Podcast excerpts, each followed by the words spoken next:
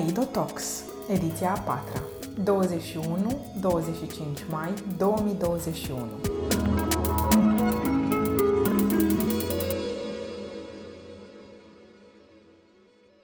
Bună ziua și bine ați venit la uh, o nouă rundă de uh, înregistrări pentru festivalul Caleido. Uh, ne aflăm astăzi aici alături de uh, Radu Apostol, începem cu dumnealui, chiar dacă e un domn, uh, cu Mihaela Mihailov și cu Gabriela Dima. Și vom vorbi despre spectacolul Limite, pe care îl puteți vedea în festivalul Caleido, dar ca întotdeauna nu doar despre atât. Așadar, bună ziua din nou. De data aceasta o să începem cu doamnele Radu, dacă n-ai nimic împotrivă. Mihaela, ai fi drăguță să ne spui cine ești dumneata și cu ce te ocupi și cum ne-am adunat noi astăzi aici? Aș fi drăguță Te rog. Um, eu sunt dramaturgă și uh, sunt și lector la Facultatea de Teatru, la UNATC, Lecaregiale București și sunt și cofondatoarea Centrului de Teatru Educațional Replica, împreună cu domnul Radu Apostol aici de față. Așa. Bună dimineața, bună ziua, domnul Apostol. Bună dimineața, bună ziua. Eu, cam, cam, asta, cam asta fac, scriu. Uh, păi faci multe lucruri, felicitări.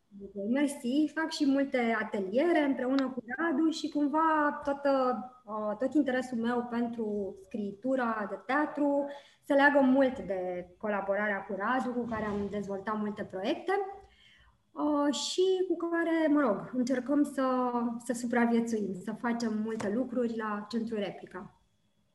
Uh, felicitări! Cine n-a fost încă la Centrul Educațional Replica, poate după ce se termină starea de urgență sau de alertă sau ce stare mai avem, uh, va veni. Să sperăm că o să mai aibă unde, da? Și că totul va fi în regulă. Gabriela, Acum uh, mă îndrept către dumneavoastră. Uh, noi nu suntem în aceeași încăpere, ne folosim de mijloacele tehnologiei uh, și vin cu aceeași rugăminte de a ne spune câteva vorbe despre noastră și despre importanța educației în viața noastră. Bună ziua! Gabriela Dima este numele meu de profesie la bază sunt sociolog. Um, ultimii cinci ani însă am activat în domeniul educației ca învățătoare într-o comunitate din mediul rural, o comunitate vulnerabilă. De bună uh, voie? da, acolo? mi-am dorit asta. Și nu mă văd, nu m-aș vedea predând în altă parte decât în mediul rural. Mi se pare că e mare nevoie de oameni care să creadă în copii în orice colț al lumii acesteia. Uh, și de doi ani sunt, uh, am intrat în învățământ în cadrul programului Teach for Romania și de doi ani sunt și tutor în program, adică ofer mentorat uh, cadrelor profesorilor care intră în program, le sprijin pe parcursul a doi ani, de la partea de hârțogăraie și planificare până la partea de interacțiune cu copiii și sprijin metodic. Pentru că ați vorbit de spectacol, poate că e util de știut că anterior, vreo 15 ani, am activat în domeniul protecției drepturilor persoanelor cu dizabilități. Așa că vin și cu ceva experiență în domeniul ăsta, inclusiv copii care au cerințe educaționale speciale. Ce a însemnat educația în viața mea? Ce înseamnă educația în continuare? Pentru că cred că suntem într-un proces permanent de învățare și din fiecare interacțiune și din fiecare experiență învățăm câte ceva. Dar a fost un privilegiu și mi-a oferit posibilitatea să fiu independentă și să pot să aleg să fac ce-mi place. Uh, minunat! O să revenim să mai vorbim despre experiența noastră ca uh, învățătoare în acest uh, uh program și în mediul rural românesc. Uh, în România, da? E în România predat. Uh, bun. Vă felicităm pentru Uh, drumul pe care ați ales să mergeți, într-adevăr mare nevoie. Uh, domnul Radu Apostol, iată ne ajuns și la dumneavoastră. Uh, bună dimineața, bună ziua din nou. Dacă aveți plăcerea, dar și amabilitatea să facem cunoștință cu ascultătorii și poate chiar nu știu cum să zice, cu internet ascultătorii noștri. Vă salut pe dumneavoastră și pe doamna Gabriela Dima și pe toți cei care ne ascultă la orice ori ne vor asculta acest podcast. Sunt Radu Apostol, sunt regizor de teatru și profesor la UNATC la regie și cum spunea Mihaela Mihailov, împreună cu colegii noștri Viorel Cojan, Mihaela Rădescu, Gabi Albu, Silvana Negruțiu, Katia Pascariu, am deschis mai de mult un centru, un centru de teatru educațional Replica pe strada Lunării 93-95 în București, în spatele Liceului Șinca și cum spuneați noastră... Suntem... Asta e în tineretului, pentru cine nu știe. E o stradă cu foarte frumoasă istorie, foarte, foarte interesantă istorie, strada Lânăriei și este un spațiu independent uh, ținut de noi șapte, opt, Nena Găgeanu împreună cu noi, uh, uh, suntem artiști profesioniști care am avut șansa, avem șansa să fim și angajați și să reușim să ținem acest spațiu de șase ani de zile deja, un spațiu axat pe dramaturgie contemporană, pe, pe, pe, pe probleme ale societății contemporane și mă bucur că ne-ați invitat și că ascultătorii noastre o să poată să vadă, o să poată să urmărească spectacolul Limite marți pe 25 mai de la 18.30. Uh, și noi ne bucurăm că ați venit și că sunteți alături de noi uh, și vă felicităm și pe dumneavoastră pentru ce faceți la replica, mai ales uh, că e deja un loc care are o istorie, șase ani în, într-un spațiu independent în teatrul românesc nu e deloc puțin. Aș vrea acum să vorbim un pic despre limite, cum s-a născut spectacolul, înțeleg că, adică nu înțeleg, știu, că își propune să abordeze niște chestiuni mai degrabă delicate din ceea ce mai înseamnă astăzi învățământul în, la noi. Mihaela, cum a apărut limite? Care a fost povestea din spatele spectacolului? E bine de știut că se leagă, spectacolul Limite se leagă de preocupări uh, vechi uh, pe care noi le avem, și anume chestionarea, documentarea sistemului educațional din multiple perspective. Noi avem mai multe spectacole la Centru Replica pe această zonă de cercetare și uh, ele sunt în special până la limite, au fost, uh, accent, mă rog, accentul a fost pus uh, pe uh, o perspectivă a, a copiilor, a elevilor, a elevelor și uh, ne-am gândit că ar fi foarte important să facem și un spectacol care să-i pună în centru pe profesori, pe profesoare și pentru că sunt foarte multe discuții aprinse, care e rolul lor, care sunt limitele, cât de multe știu părinții, uh, cât de prezenți sunt părinții.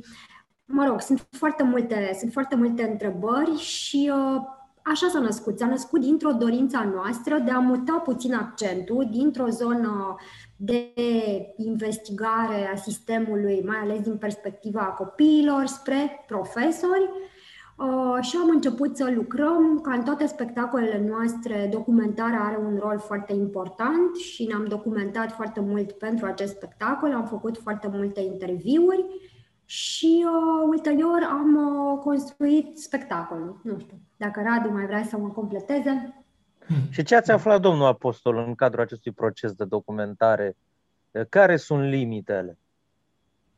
Asta, asta, asta vă invităm să vedeți spectacolul, cum spuneam, marți pe 25 mai de 18.30. Um, ne-am intervievat foarte multe profesoare, foarte mulți profesori din, din, din, din școala gimnazială, dar și din liceu.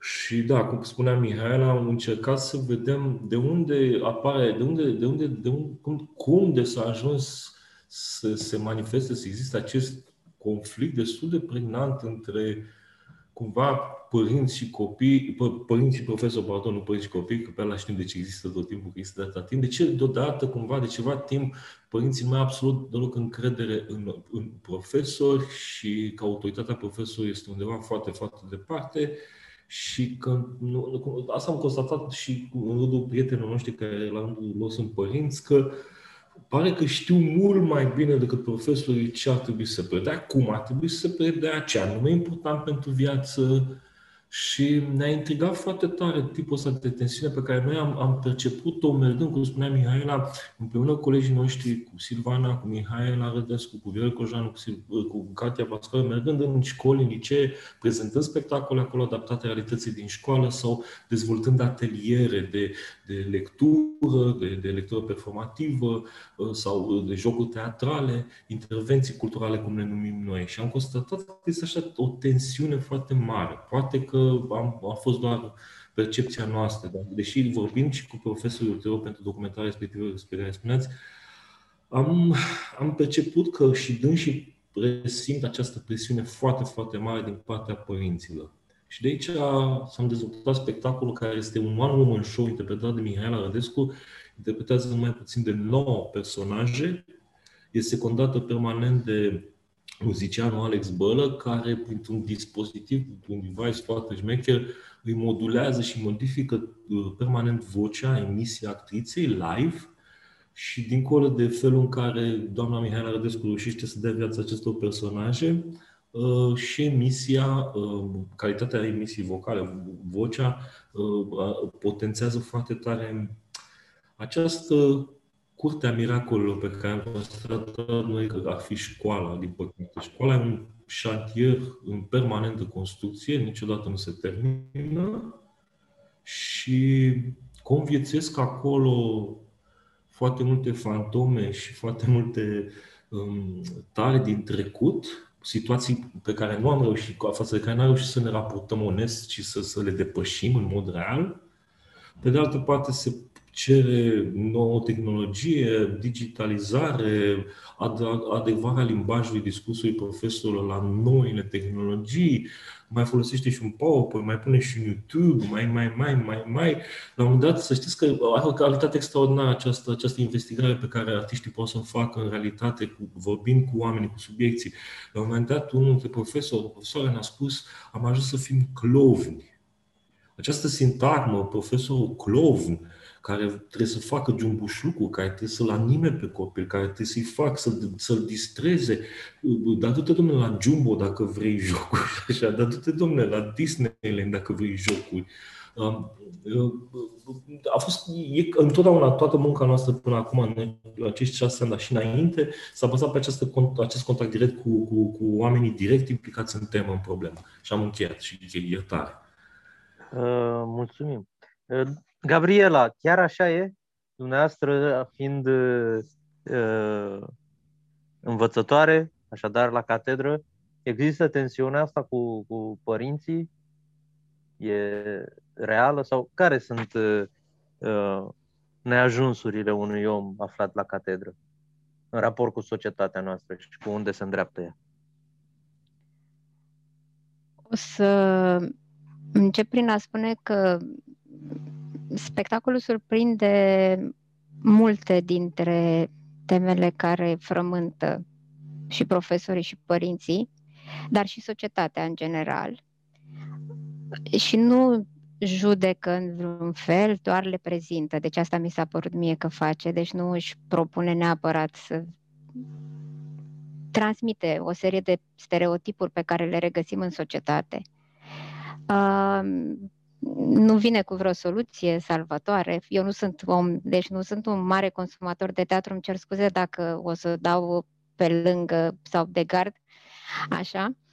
Uh, dar așa mi s-a părut, pur și simplu că prezintă o serie de stereotipuri pe care le regăsim, uh, care ar putea constitui titluri de ziar uh, și de acolo spectatorul cumva ar putea avea misiunea de a explora mai mult, de a se documenta mai mult. Și asta cred că este o invitație pe care ar trebui să o, să o facem tuturor, pentru că uh, ăsta este, de fapt, singurul mod prin care putem să înțelegem mai bine o realitate. Uh, dacă există o anumită tensiune, această tensiune este prezentă sau promovată în spațiu public Uh, și cât de frecventă este, n-aș putea să spun pentru că nu sunt niște date statistice în spate. Realitatea este că mai degrabă se vinde conflictul sau lucrurile negative se vând mult mai bine și constituie mai degrabă subiect de interes decât uh, um, aspectele pozitive. Despre asta aflăm mai puțin.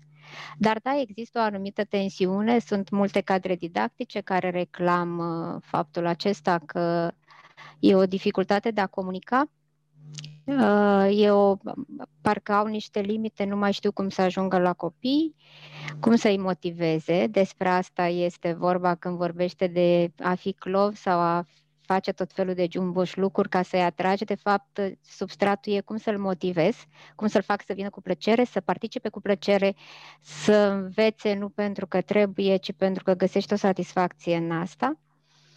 Uh, și cred că tema majoră care stă în spate, subiectul major este încrederea, încredere care, mai degrabă lipsa de încredere pe care o regăsim și care nu e prezentă de un an, de doi. Nu mă refer la lipsa de încredere în cadrele didactice, care au avut un statut, dar pe care l-au pierdut pregnant în ultimii 20 de ani, Uh, dar o lipsă de încredere pe care eu mi-o amintesc de când eram copil și sunt vreo 40 de ani de atunci, de când țin minte acele lucruri, ai grijă ce vorbești și cu cine. Am trăit într-o societate în care era foarte important să fii cu mare grijă și să nu... Ce ți se spunea e că nu ar trebui să ai încredere în nimeni. Nici măcar în rudele tale, deci anumite chestii nu se discutau pentru că existau niște riscuri și niște urechi și niște ochi de o anumită culoare care ar puteau să audă și să suferi niște persecuții. Este o lipsă de încredere care la un moment dat uh, s-a extins și asupra unei uh, profesii foarte respectate, cea a cadrelor didactice.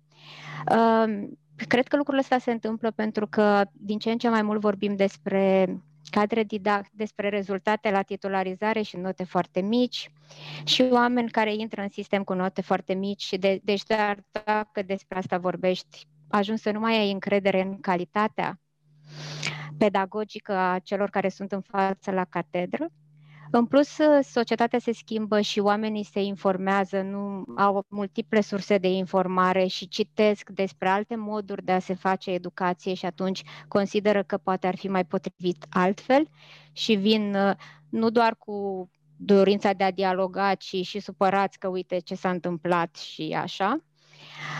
Um, în experiența pro- noastră propriu-zisă la catedră, v-ați confruntat cu astfel de situații de tensiune cu părinții? Au venit părinții să vă spună nu faceți din... bine, doamna, doamna învățătoare, să vă învățăm noi cum se din face? Ferici... Din fericire, îmi cer scuze că am întrerupt. Din fericire, eu am fost printre cei norocoși, adică eu am o relație foarte bună, aveam și, când am intrat la catedră, aveam o vârstă, o experiență de viață, care a contat foarte mult în momentul în care am mers acolo. Uh, am, v-am zis, am mers într-o comunitate vulnerabilă, asta nu înseamnă că e mai ușor, adică să trecem peste imaginea aia romantică, că vai, te duci tu la sat și predai și toată lumea este plină de încântare, respect și bucurie că ai venit. E falsă imaginea. Uh, însă am uh, avut un dialog foarte bun cu părinții și am explicat foarte bine de ce sunt acolo și cât e de important uh, ca să iau parteneri în drum, fiindcă erau copii care aveau, uh, i-am luat în clasa a doua și aveau uh, multe pierderi, iar jumătate dintre ei nu știau să scrie, să citească în clasa a doua, deloc, nu recunoșteau litere sau nu puteau să copieze o literă.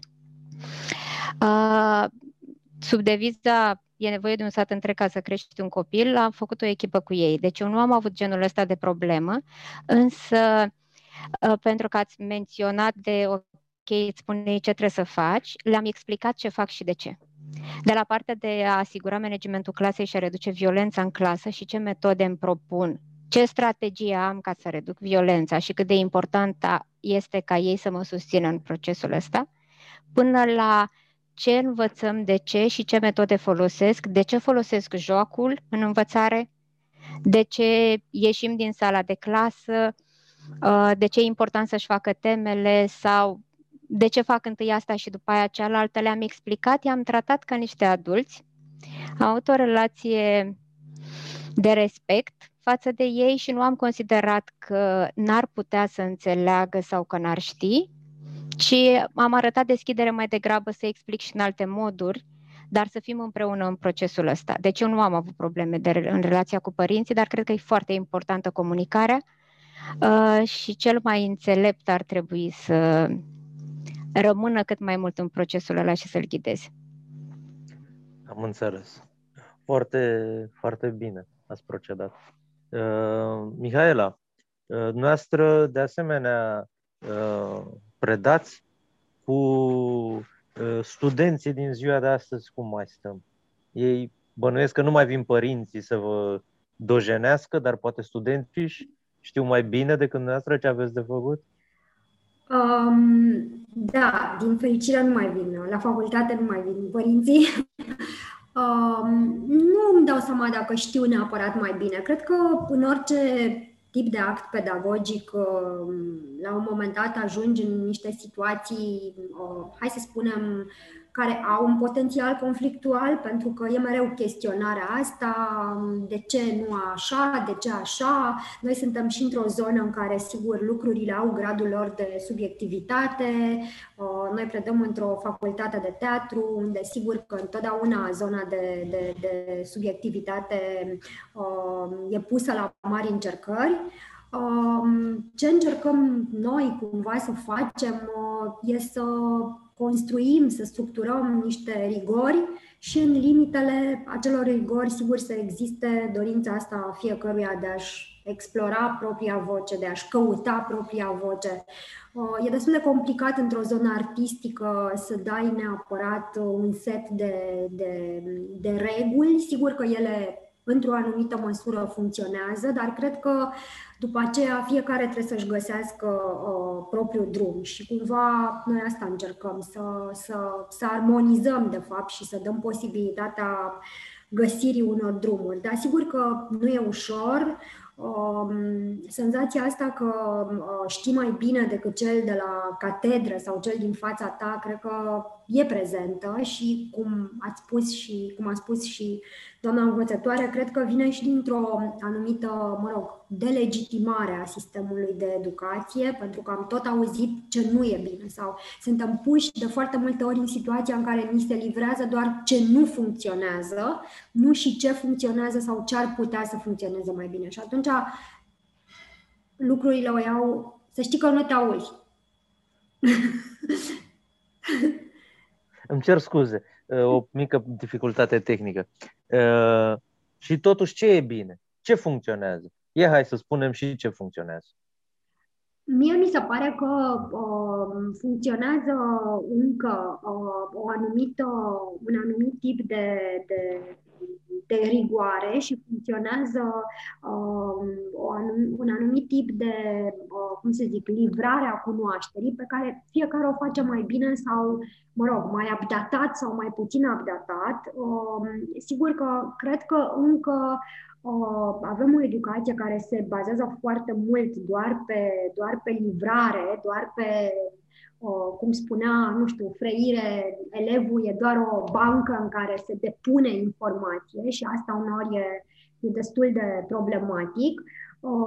Dar cred că e și foarte greu, pentru că noi, de obicei, ce ne-a, ce ne-a, toate interviurile astea ne-au, ne-au, ne-au făcut să ne dăm seama că lucrurile Uh, privite din afară sunt într-un fel și în momentul în care ești înăuntru sunt cu, în cu totul și cu totul altfel. Faptul că ai uneori 30 de elevi, uneori mai mult de 30 de elevi, faptul că trebuie să te adaptezi, să-ți adaptezi discursul, faptul că ești mereu într-o continuă, uh, cum să zic, o relație cu părinții, am zis, de multe ori e tensionată. E super greu, de fapt. E super greu să găsești măsura potrivită Um, eu n-aș spune, eu nu sunt atât de sceptic, adică nu sunt, nu sunt din categoria oamenilor care zic că sistemul de educație e praf. Nu cred că e praf, cred că se fac eforturi și cred că, um, cum să zic, sunt, um, ce mi se pare mie problematic e că uh, toată lumea știe mai bine. Asta, asta cred că e, e, marea noastră, e marea noastră problemă. La sport și la educație se pricepe toată lumea și la politică și la un moment dat lucrurile o iau, o iau complet raznă. Dar sunt în continuare, mi se pare că și noi am întâlnit profi, profe, foarte dedicați, foarte mișto, foarte apropiați de copii. Sunt oameni care încearcă să construiască noi modele educaționale, cum spunea și doamna învățătoare, încearcă să-i scoată dintr-o șablonizare, încearcă să îi învețe altfel. Oamenii ăștia există. Și cred că dacă începem și punem mai mult, cum să zic, lumina pe ei și pe ce fac, și dacă îi adunăm la un moment dat uh, împreună, noi am făcut uh, la Africa o serie de interviuri cu specialiști în educație și am făcut un interviu cu Doru Căstăian, care e un om care scrie foarte mult despre educație și ne-a rămas un lucru important. Ne spunea că una dintre lacunele sistemului uh, uh, educațional uh, e faptul că lipsesc aceste comunități educaționale. Nu reușim să adunăm aceste comunități în care profesori profesori, să partajeze un tip de cunoaștere, să împărtășească un tip de cunoaștere, să se simtă împreună, să, fie, să se ajute reciproc. Tipul ăsta de, de comunitate educațională cumva, uh, spunea el, uh, că lipsește. Și, uh, da. ce e de făcut? Cum putem să creăm astfel de comunități? Sau cum putem aduce oamenii împreună? Nu știu. Arta dumneavoastră, teatru reușește să-i aducă împreună? Teatru categoric. Teatru categoric poate să ajungă... Ce poate teatru să facă fără să absolutizăm? Poate să stânească prin empatie o, o conexiune directă cu subiectul, cu tema. Poate să te prind așa ca într-o capcană și uh, să începi să-ți dai seama că realitatea are mai multe perspective. Și cel puțin să fii mai în dubiu cu certitudinile tale, să nu mai fii de convins că ești buricul pământului, și că tu de unde ești vezi lucrurile cel mai bine. Uh, exact și ne bucurăm pentru observația pe care a făcut doamna Rosară că noi ne-am dorit prin acest spectacol să nu încercăm să impunem, nu știu, o perspectivă, să nu fie sub nicio formă tezist, în sensul în care, uh, uh, nu știu, punem anatema doar pe... Nu, uh, pentru noi e așa ca un puzzle între spectacolul, sunt multe voci acolo care se suprapun și care sunt la fel de importante în același timp. Pentru noi au fost și sunt la fel de importante. Cred că e important, cum spunea Mihai Mihai, să punem și cum spunea și noastră, de fapt, să punem lumina pe aceste cazuri, care sunt insulare, adevărat, sunt micuțe, așa sunt, dar uh, ele, ele te pot, uh, te pot uh, contamina și pe tine, să spunem, te pot face și pe tine să vezi că se poate, să, să-ți dai încredere în demersul tău, să, da, să-ți dai seama că nu ești singur, probabil, și că de undeva de jos se poate porni această, această reorganizare. Uh, cred că asta ar fi vital, ar fi important ca dumneavoastră, nu știu, zona de mass media, uh, spațiul scenei, nu spațiul ăsta de reprezentare, să pună în lumină și situațiile în care sunt uh, benefice, care sunt care au salvat vieți, pentru că un profesor salvează vieți fără să-l absolutizăm, să punem nu știu ce coroniță de îngeraj deasupra lui, salvează vieți. Și la urma urmei, Uh, felul cum va arata societatea asta mâine depinde în foarte mare măsură, dacă nu în cea mai mare măsură, de felul în care ne sunt educați copiii, nu? Uh, scuze-mă, Mihaela, te-am întrerupt. Da, vreau doar să, nu, nu e nimic, vreau doar să, cred că e super important să depășim uneori anumite clișee, stereotipuri, cum spunea și doamna învățătoare, pentru că, nu știu, acum se pune foarte mult preț pe ideea asta că un copil trebuie să se simte extraordinar la școală, trebuie să se super distreze, trebuie să se amuze, trebuie să fie și mi se pare foarte, mi se pare o super capcană asta, de fapt. Până la urmă, școala e teritoriul ăla unde te confrunți cu idei, te confrunți cu niște informații, te confrunți cu propriile tale limite. Unele lucruri nu-ți plac și e foarte bine că nu-ți plac sau unele lucruri nu sunt pentru tine, e absolut ok. Adică perpetuarea asta din ultimii 10 ani a ideii că școala trebuie să ne satisfacă pe toți și trebuie să fie așa, nu știu, un fel de uh, Um, o, o cantină cu meniu perfect, uh, mi se pare foarte păguboasă, pentru că uh, cred că dacă, dacă școala înseamnă și efort, înseamnă și muncă, înseamnă uneori uh, să nu, cum să zic, să, să înseamnă autodepășire, înseamnă uneori să nu reușești, ceea ce este ok, adică nu trebuie, mi se pare că absolutizarea ideii astea hedoniste, așa, a fericirii totale pe care ți-o, ți-o oferă școala, e, e, e total, uh, cum să spun, defavorabilă, de fapt, fiecăruia dintre noi. Și până la urmă nu asta ar trebui să fie școala, mai degrabă, cum spuneam, un loc al confruntărilor de idei, al, uh, al interogărilor. Cred că asta, de fapt, ne ajută pe toți să mergem puțin mai departe și să știm și pentru ce poate nu suntem făcuți. Adică nu, dacă ne place tot, mi se pare o super încurcătură. Și doar să mai adaug ca să nu vorbim atât de mult noi aici și doamna Gabriela în poate cealaltă din singur, noi suntem amândoi în birou aici. Um, că întrebați despre teatru, noi la replica de 12 ani de când există asociația și de 6 ani de când există spațiu Centru de Teatru Educațional Replica, noi promovăm această metodologie a teatrului educațional, Educational Theater, sau Drama in Education, sunt două concepte nu le-am inventat noi, vin din spațiu britanic, nu știu că vin din spațiu britanic sunt neapărat bune, dar ele s-au dovedit a fi foarte tare, pentru că ele sunt, de fapt, un soi de prelungire a celor șapte ani de acasă, în care copilul descoperă realitatea prin joc, prin convenția jocului, interacționează până mâna pe flacără, seama că flacăra aia arde și care câștigă percusiuni și experimentând relaționează cu realitatea și începe să se dezvolte. Și um, asta, asta, asta poate să facă teatru, poate, teatru poate să creeze, cum spunea doamna mai devreme, poate să creeze uh, spații uh, în care te simți protejat pentru că ești în convenția unui joc, ești, ești în un spațiu protejat, în care tu experimentezi situații, situații de viață.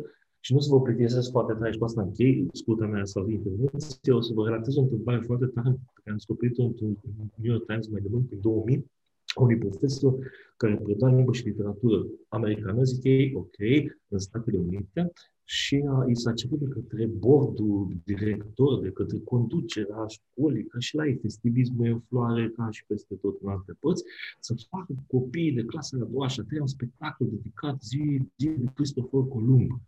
12 octombrie, Christopher Columb, descoperirea Americii, dedicat lui bla bla bla. Ei, și profesorul ăsta n-a făcut nimic. N-a repetat absolut nimic. Dar bă, nimic, nimic, nimic. Copiii au început să streseze, au întrebat părinții acasă, tata, mama, ce se întâmplă aici? Noi nu facem nimic cu domnul profesor. E, cu vreo două, trei zile înainte de fatidica zi de sâmbătă, în care trebuia să fie petrecerea asta, sărbarea asta, în care părinții și imaginau că se vină să-și vadă copiii cu băb, cu peruci, cu iatagane, cu sulici și așa, profesorul cu vreo două zile înainte de sâmbătă asta a venit în clasă și le-a zis copiilor de mâine începem să lucrăm la spectacol. Wow, ce tare! Aduceți fiecare dintre câte o bucățică mică, de, câte un obiect care, la care țineți foarte tare, dacă nu la material, la care țineți tare, dar pe care să nu văzut sora, mama, fratele, și ce. Și l-a dus la școală. A doua zi, copiii au fost foarte fericiți, au adus obiectele astea, Proful a luat cutie de carton, s-a plimbat printre copii și a rugat să pună bucățica aia acolo ce au adus ei. Și au pus toți, o piuriță, o pietricică, o, un vin de lapte, mai știu ce mărgică și așa. Și le spunea profesorul în timp ce puneți obiectul în cutie, nu atingeți, nu încercați să pipăiți să vă dați seama ce au pus și la colegi. Și nu vă uitați. Bun, s-a creat tensiunea asta, ai curiozitate, nu știu ce. Profesorul a strâns obiectele în cutie, le-a pus pe cadret, a început să povestească puțin despre 1492, despre așa, s-a sunat, a luat cutia și a plecat. Și n-a mai venit. Copiii au fost foarte supărați, au plâns, s-au pus acasă la, la, la părinți că profesorul le-a luat, le-a furat obiectul, pietricica, șurubenița, nu știu ce Dumnezeu fi adus acolo. Părinții nu știau exact că se creadă că nu. Copilul zice de nu știu ce dinte, nu știu ce pietricică, dar pentru că nu a venit la observarea respectivă și pentru că sâmbătă mă, s-au simțit foarte jigniți și a conducerea și așa, profesorul a fost primat să dea explicații de ce a făcut asta. Și că a fost asta răspunde pentru că, vezi, Doamne, i-a terorizat emoțional, psihologic pe copii. Și dânsul a explicat un lucru și cu asta închei și am o poveste care pe noi ne-a legat foarte tare de teatru educațional. Și am spus așa, noi suntem aici în ipostaza de a încerca să-i facem pe copiii noștri și pe copiii copilor noștri să nu mai repete greșelile, greșelile din trecut. Ce s-a întâmplat în 1492? Păi, conquistadorii cu arme de foc și cu putere, cu autoritate, au venit peste niște nativi, naivi, deci cu autoritate, cum am autoritate ca profesor, le-au luat bunurile cele mai de preț și au plecat în Europa și au construit actualele metropole. Asta s-a întâmplat atunci. Și l-am spus așa, nu putem să vorbim cu copiii noștri despre un câmpei din asta de realitate, din istorie, decât dacă își să imaginăm un joc în convenția căruia ei pot experimenta atâtica, foarte, foarte puțin că suntem la radio, uh, din ceea ce s-a întâmplat atunci în relații umane. Deci dacă ei reușesc empatic, emoțional să relaționeze cu acel eveniment, de-abia pe acel fond tu poți să începi să adaugi informațiile pro și contra, pentru că istoria scrisă de cei care câștigă, da? Și asta e teatru educațional. ăsta e, te ajută să descoperi realitatea trăind-o, trecând-o prin experiența ta directă, senzorială, pur senzorială. Și cu asta închei. Veniți la teatru educațional, mergeți, dați-vă copiii pentru că e foarte tare. Da, mergeți la replica, la, pe strada Lânăriei. Doamna învățătoare, uh, voiam să vă întreb, există o uh, mișcare de rezistență din partea sistemului față de profesorii, față de învățătorii care încearcă să reformeze metode, să schimbe lucrurile, să uh, fie mai uh, puțin uh, într-o cheie clasică, așa cum probabil uh, e obișnuința în, în sistem deja? Există această uh, inerție a sistemului și această opoziție la schimbare? Ați simțit-o ca învățătoare? Nu și da. Uh, de ce nu și de ce da? Nu, pentru că ai foarte multă autonomie în limitele programei. Uh, ați vorbit ce se întâmplă, ce lucruri bune sunt acum.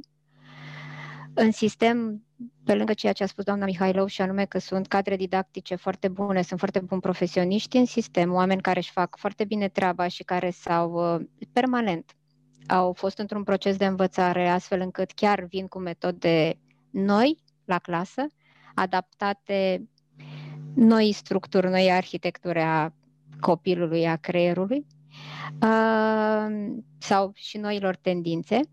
Uh, dincolo, uh, dincolo de asta, ai o programă, unele au fost schimbate și sunt, îți oferă multă libertate de alegere și atunci ai foarte multă autonomie. În principiu ești tu la clasă și tu decizi cum anume formezi acele competențe.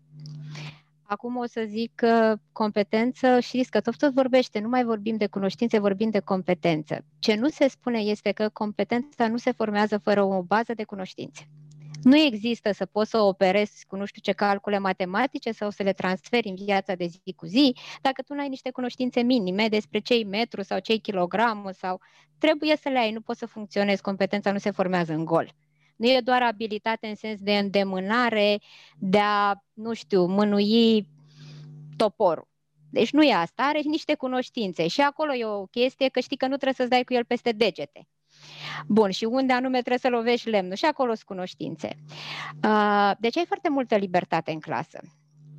Nu că vine cineva peste tine și zice de ce ai făcut așa. Că alegi tu să comunici mai departe sau că îți dorești după aceea să contaminezi și alți oameni, s-ar putea să existe rezistență. Și aici depinde de tine de cât de multă răbdare ai și cum anume alegi să faci asta. Pentru că dacă mă duc peste cineva și îi spun tu ești prost, stai să te învăț eu care abia am intrat acum sau care am fost eu la nu știu ce formare și să-ți arăt cât de prost ești tu, Haideți, evident că doamnă, nu se că eu fac învățare. de 40 de ani și veniți noastră să mă învățați. Exact. Deci nu te duci așa. Pentru că e vorba de expunere până la urmă. Tu ai avut-o, el nu a avut-o. Uh, ce dă rezultate, și asta spun din experiență personală, dar și din experiența colegilor mei care sunt la catedră în program sau cu care noi lucrăm, este că aceste rezultate se văd și oamenii vin spre tine în momentul în care se confruntă cu probleme similare și devin curioși. Poți să te duci, poți să povestești, dacă nu este încă, pentru toate e un timp, inclusiv pentru acest gen de schimbare. Unii o acceptă mai repede, alții mai greu. Deci, uh, ai libertate, în același timp nu se produce schimbarea atât de repede pe cât ți-ai dori și ai un sentiment al urgenței când lucrezi cu copiii pentru că viața lor e în mâinile tale. Și te doare când vezi că pe unii pierzi pe parcurs. Uh, nu poate că școala nu este de a sau zicem noi că poate că rolul ei n-ar trebui zi, să aude, că ați, ați menționat mai devreme, copiii să nu se distreze la școală, nu. Dar fiecare copil trebuie să simtă că e, e bine acolo, că are un rost, că e util pentru el, că e valoros pentru el ce se întâmplă acolo la școală. E o experiență care îl ajută într-un fel sau altul. Să-și găsească locul. Fiecare copil, indiferent de unde vine. Uh, da, deci este cu da și nu. Uh, ai foarte multă libertate. Mie așa mi s-a părut că este o profesie care îți oferă foarte multă libertate. E adevărat că poate veni cineva să-ți intre în clasă și să te, să-ți spună că e foarte prost ceea ce faci. Acum mai depinde și de fiecare dintre noi cum o luăm și câtă încredere avem în ceea ce facem și în rezultatele pe care le avem la clasă cu copiii. Spuneți-mi, noastră, predați într-o comunitate vulnerabilă. Când aveți situații de abandon școlar, cum vă confruntați cu ele? Cum reușiți să opriți eventualitatea unui abandon școlar? Ce poate să facă un profesor, un învățător? La clasele primare, la clasă învățământul primar, poți să ai situație frecvență redusă, fie că părinții muncesc sezonier în alte părți și au copii și lipsesc destul de mult. Uh, mai sunt situații în care descoper că sunt copii care au cerințe educaționale speciale și nu au fost aduși la școală și mergi și afli despre ce e vorba. Poate că au avut o experiență neplăcută fie în grădiniță sau poate în primii ani pregătitoare, clasa întâi, și apoi le este teamă părinților să-i mai aducă ca să nu sufere copilul. Uh, ce am observat eu e că pe măsură ce copiii înaintează în vârstă, deci ajung la gimnaziu, de obicei abandonează acei copii care nu au competențele minime de scris citit. Copiii care nu știu să citească sunt cei care abandonează școala. Și aici, ceea ce e foarte important pentru un cadru didactic este să-i dea sentimentul reușitei. Uh, e foarte important ce uh, spunea uh, domnul Radu Apostol, că trebuie să-l conectezi emoțional cu subiectul, dar e foarte important să o faci. Ca să poată să-l înțeleagă, întâi trebuie să-l simtă sau să-și dorească să afle mai mult, trebuie să simtă ceva din interior, pentru că altfel va memora niște cunoștințe pe care le va uita. Sunt lucruri pe care eu le-am uitat din copilărie și pe care mi le-am reamintit recitindu-le acum din pasiune. Și acum le țin minte, dar atunci nu le-aș fi învățat deloc, pentru că nu, nu mă conectam. În zona de abandon e foarte mult despre a fi pregătit ca să-l ajuți pe copilul ăla să ai un program remedial, ca el să recupereze ceea ce a pierdut și să-i dai încredere, să înțelegi de la el ce și-ar dori să facă mai departe și cum l-ar putea ajuta dacă mai face niște ani de școală, acei ani de școală, cum l-ar putea ajuta în visul lui, să iei pe cei din familie aliați și dacă este la gimnaziu, nu este nevoie de un singur om, e nevoie și de alți profesori din clasă, nu doar de unul singur. Dar chiar și un singur om reușește să schimbe destinul unui copil. Repetențiile și repetenția este cea care încurcă, iar repetenție după repetenție nu te ajută cu nimic. Ați spus mai devreme, ați folosit sintagma visele copiilor. Ce visează copiii pe care îi aveți dumneavoastră în, în grijă, în clasă? La ce clasă predați acum? A doua, a treia? Acum numai că au terminat clasa 4, acum predau la 20 de învățători de la clasă pregătitoare Bun. și clasa 1, cum ar veni. Uh, ce visau copiii care tocmai au terminat? De la... Ce voiau ei să facă în viața asta? Unii pur și simplu să fie un pic mai bine decât părinții lor. Alții, indiferent cât stăteau de cât de grea era situația, visau să aibă o fermă. Erau unii care visau să fie învățători sau profesori. Am o fetiță care, căruia i-am promis când va fi învățătoare de matematică, în școala în care noi am predat, o să fiu și eu acolo la catedră cu ea, pentru că îmi doresc foarte mult să fim colege de cancelarie. Uh, au foarte multe vise copiii. Uh, pur și simplu se uită în jurul lor și și aleg modele. Uh, poate, pot fi modelele, pot fi, ok, de la cel care o duce mai bine și o duce fiindcă are un magazin, la noi în comunitate nu era niciun cântăresc celebru, deci nu, avea, nu aveau la cine să se raporteze, nu era așa ceva. Uh, sau cineva din București, care era relativ aproape, și ruda aia din București era visul lor și acolo își doreau să fie, până la meseriale unor prof, ale, prof, ale profesorilor lor sau ale rudelor profesorilor lor sau oamenilor cu care intrau în contact. Nu e limită doar să le dai voie să se exprime și să înțeleagă că e ok și apoi să-i ajut să înțeleagă și, de, și efortul pe care trebuie să-l fac, a zis doamna Mihailov. Uh, învățarea înseamnă foarte mult efort și e un proces dureros că ești din zona de confort și înseamnă foarte multă frustrare și eșec. Dar asta e învățarea, adică până nu eșuezi, nu-ți iese. Trebuie să te străduiești, greșești, dar să vezi că de la o zi la alta e mai bine. Uh, Mihaela, uh, mă întorc către dumneavoastră cu întrebarea uh, ce putem face noi, spectatorii de această dată, uh, mai mult și mai bine pentru inițiative precum uh, Centrul Educațional Replica sau pentru alte zone de uh, teatru independent sau care are în, în vedere procese educaționale și care până la urmă e util comunităților despre care vorbim mai devreme. Cred Noi, spectatorii, ce avem de făcut? Păi, aveți de venit la toate spectacolele, la unele de câteva ori ca să, să intre bine în cap anumite. Avem unde să venim acum? Uh, o să aveți în scurt timp, probabil că o să deschidem și noi, uh, cum am spus în repetate rânduri, pentru zona independentă, toată închiderea, deschiderea asta e super complicată și pe noi uh, ne costă realmente financiar și emoțional mai mult pentru că nu suntem, uh, nu suntem finanțați de structuri de stat și atunci tot procesul ăsta de deschidere e pe umerii noștri, zic ai noștri și ai colegilor de la alte spații independente, deci pe numerii unor echipe foarte mici care fac cam tot. Uh, cred că trebuie să veniți foarte mult uh, la spectacole.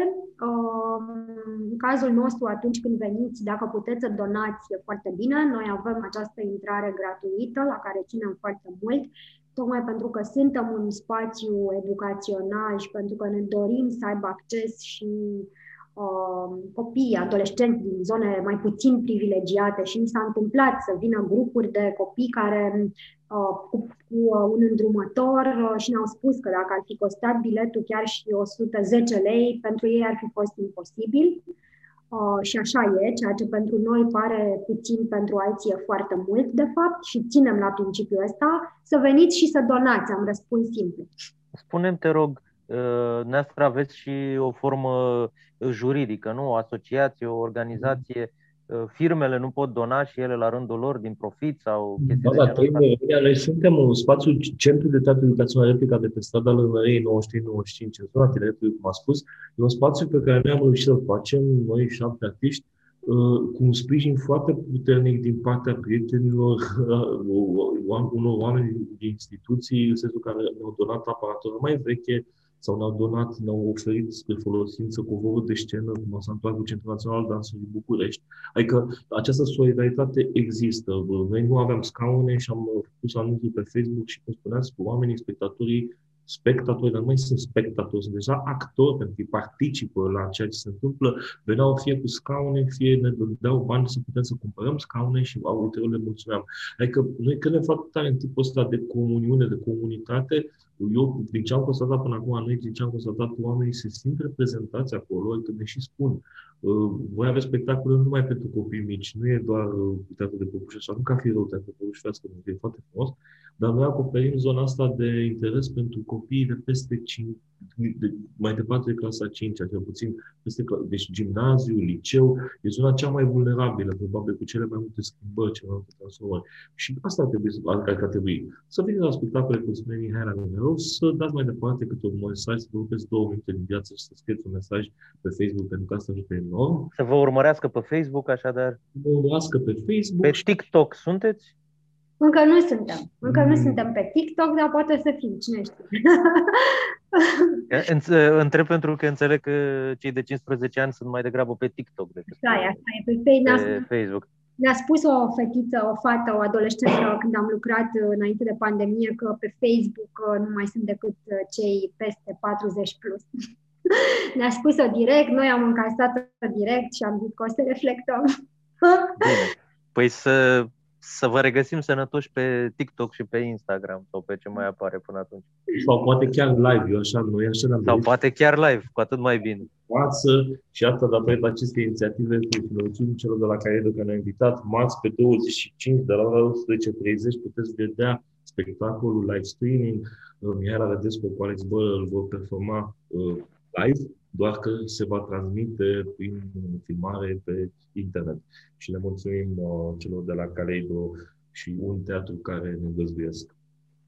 Așadar, spectatorii de data aceasta care uh, nu participă propriu-zis în sală, stau la ei acasă frumos, se uită și își aduc aminte uh, de anii de școală sau dacă sunt cadre didactice, poate reflectează la sensul și la direcția și la limitele pe care le presupune profesia lor. Nu? Doamna învățătoare, o să vă uitați la spectacol când o să fie marți, 25 mai, de la ora 18.30?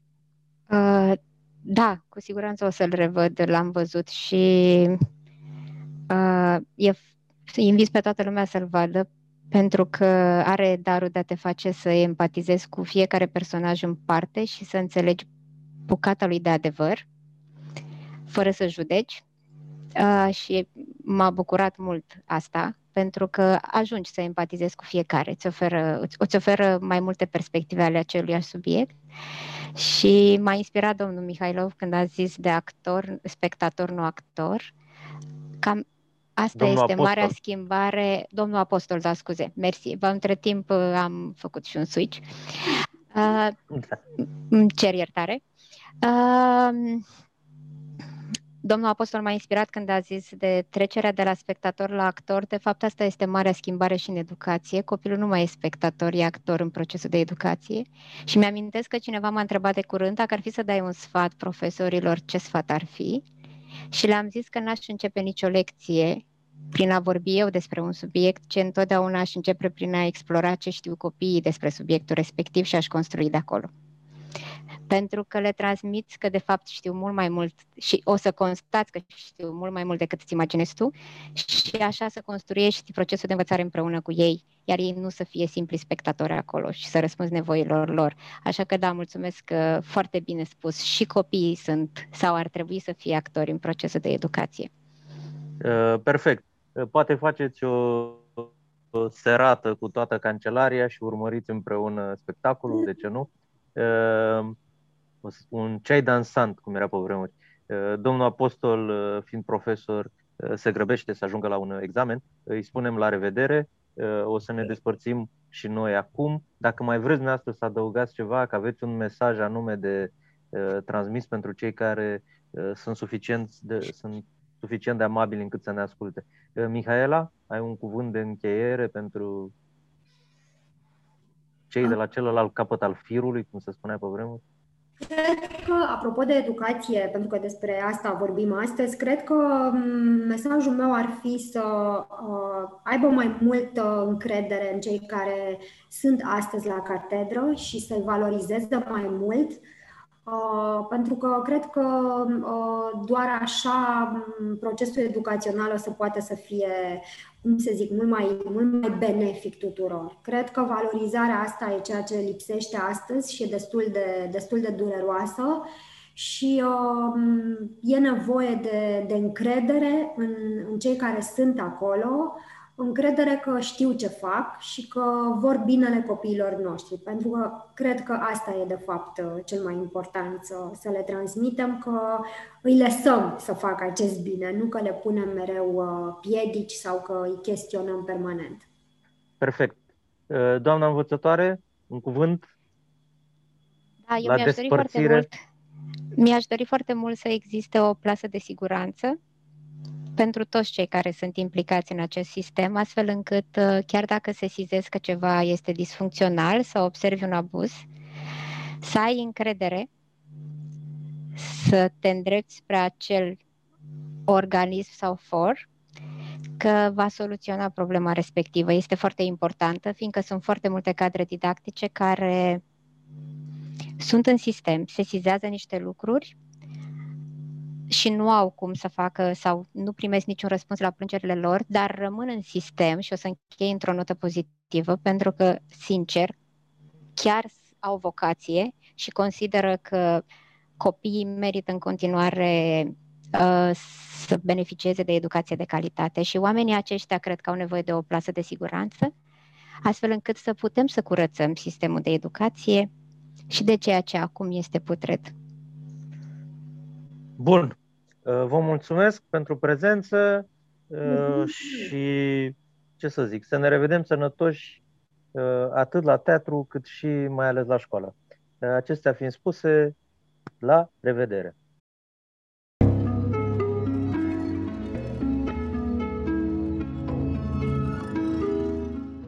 Proiect finanțat prin granturile SEE 2014-2021 în cadrul programului Rocultura.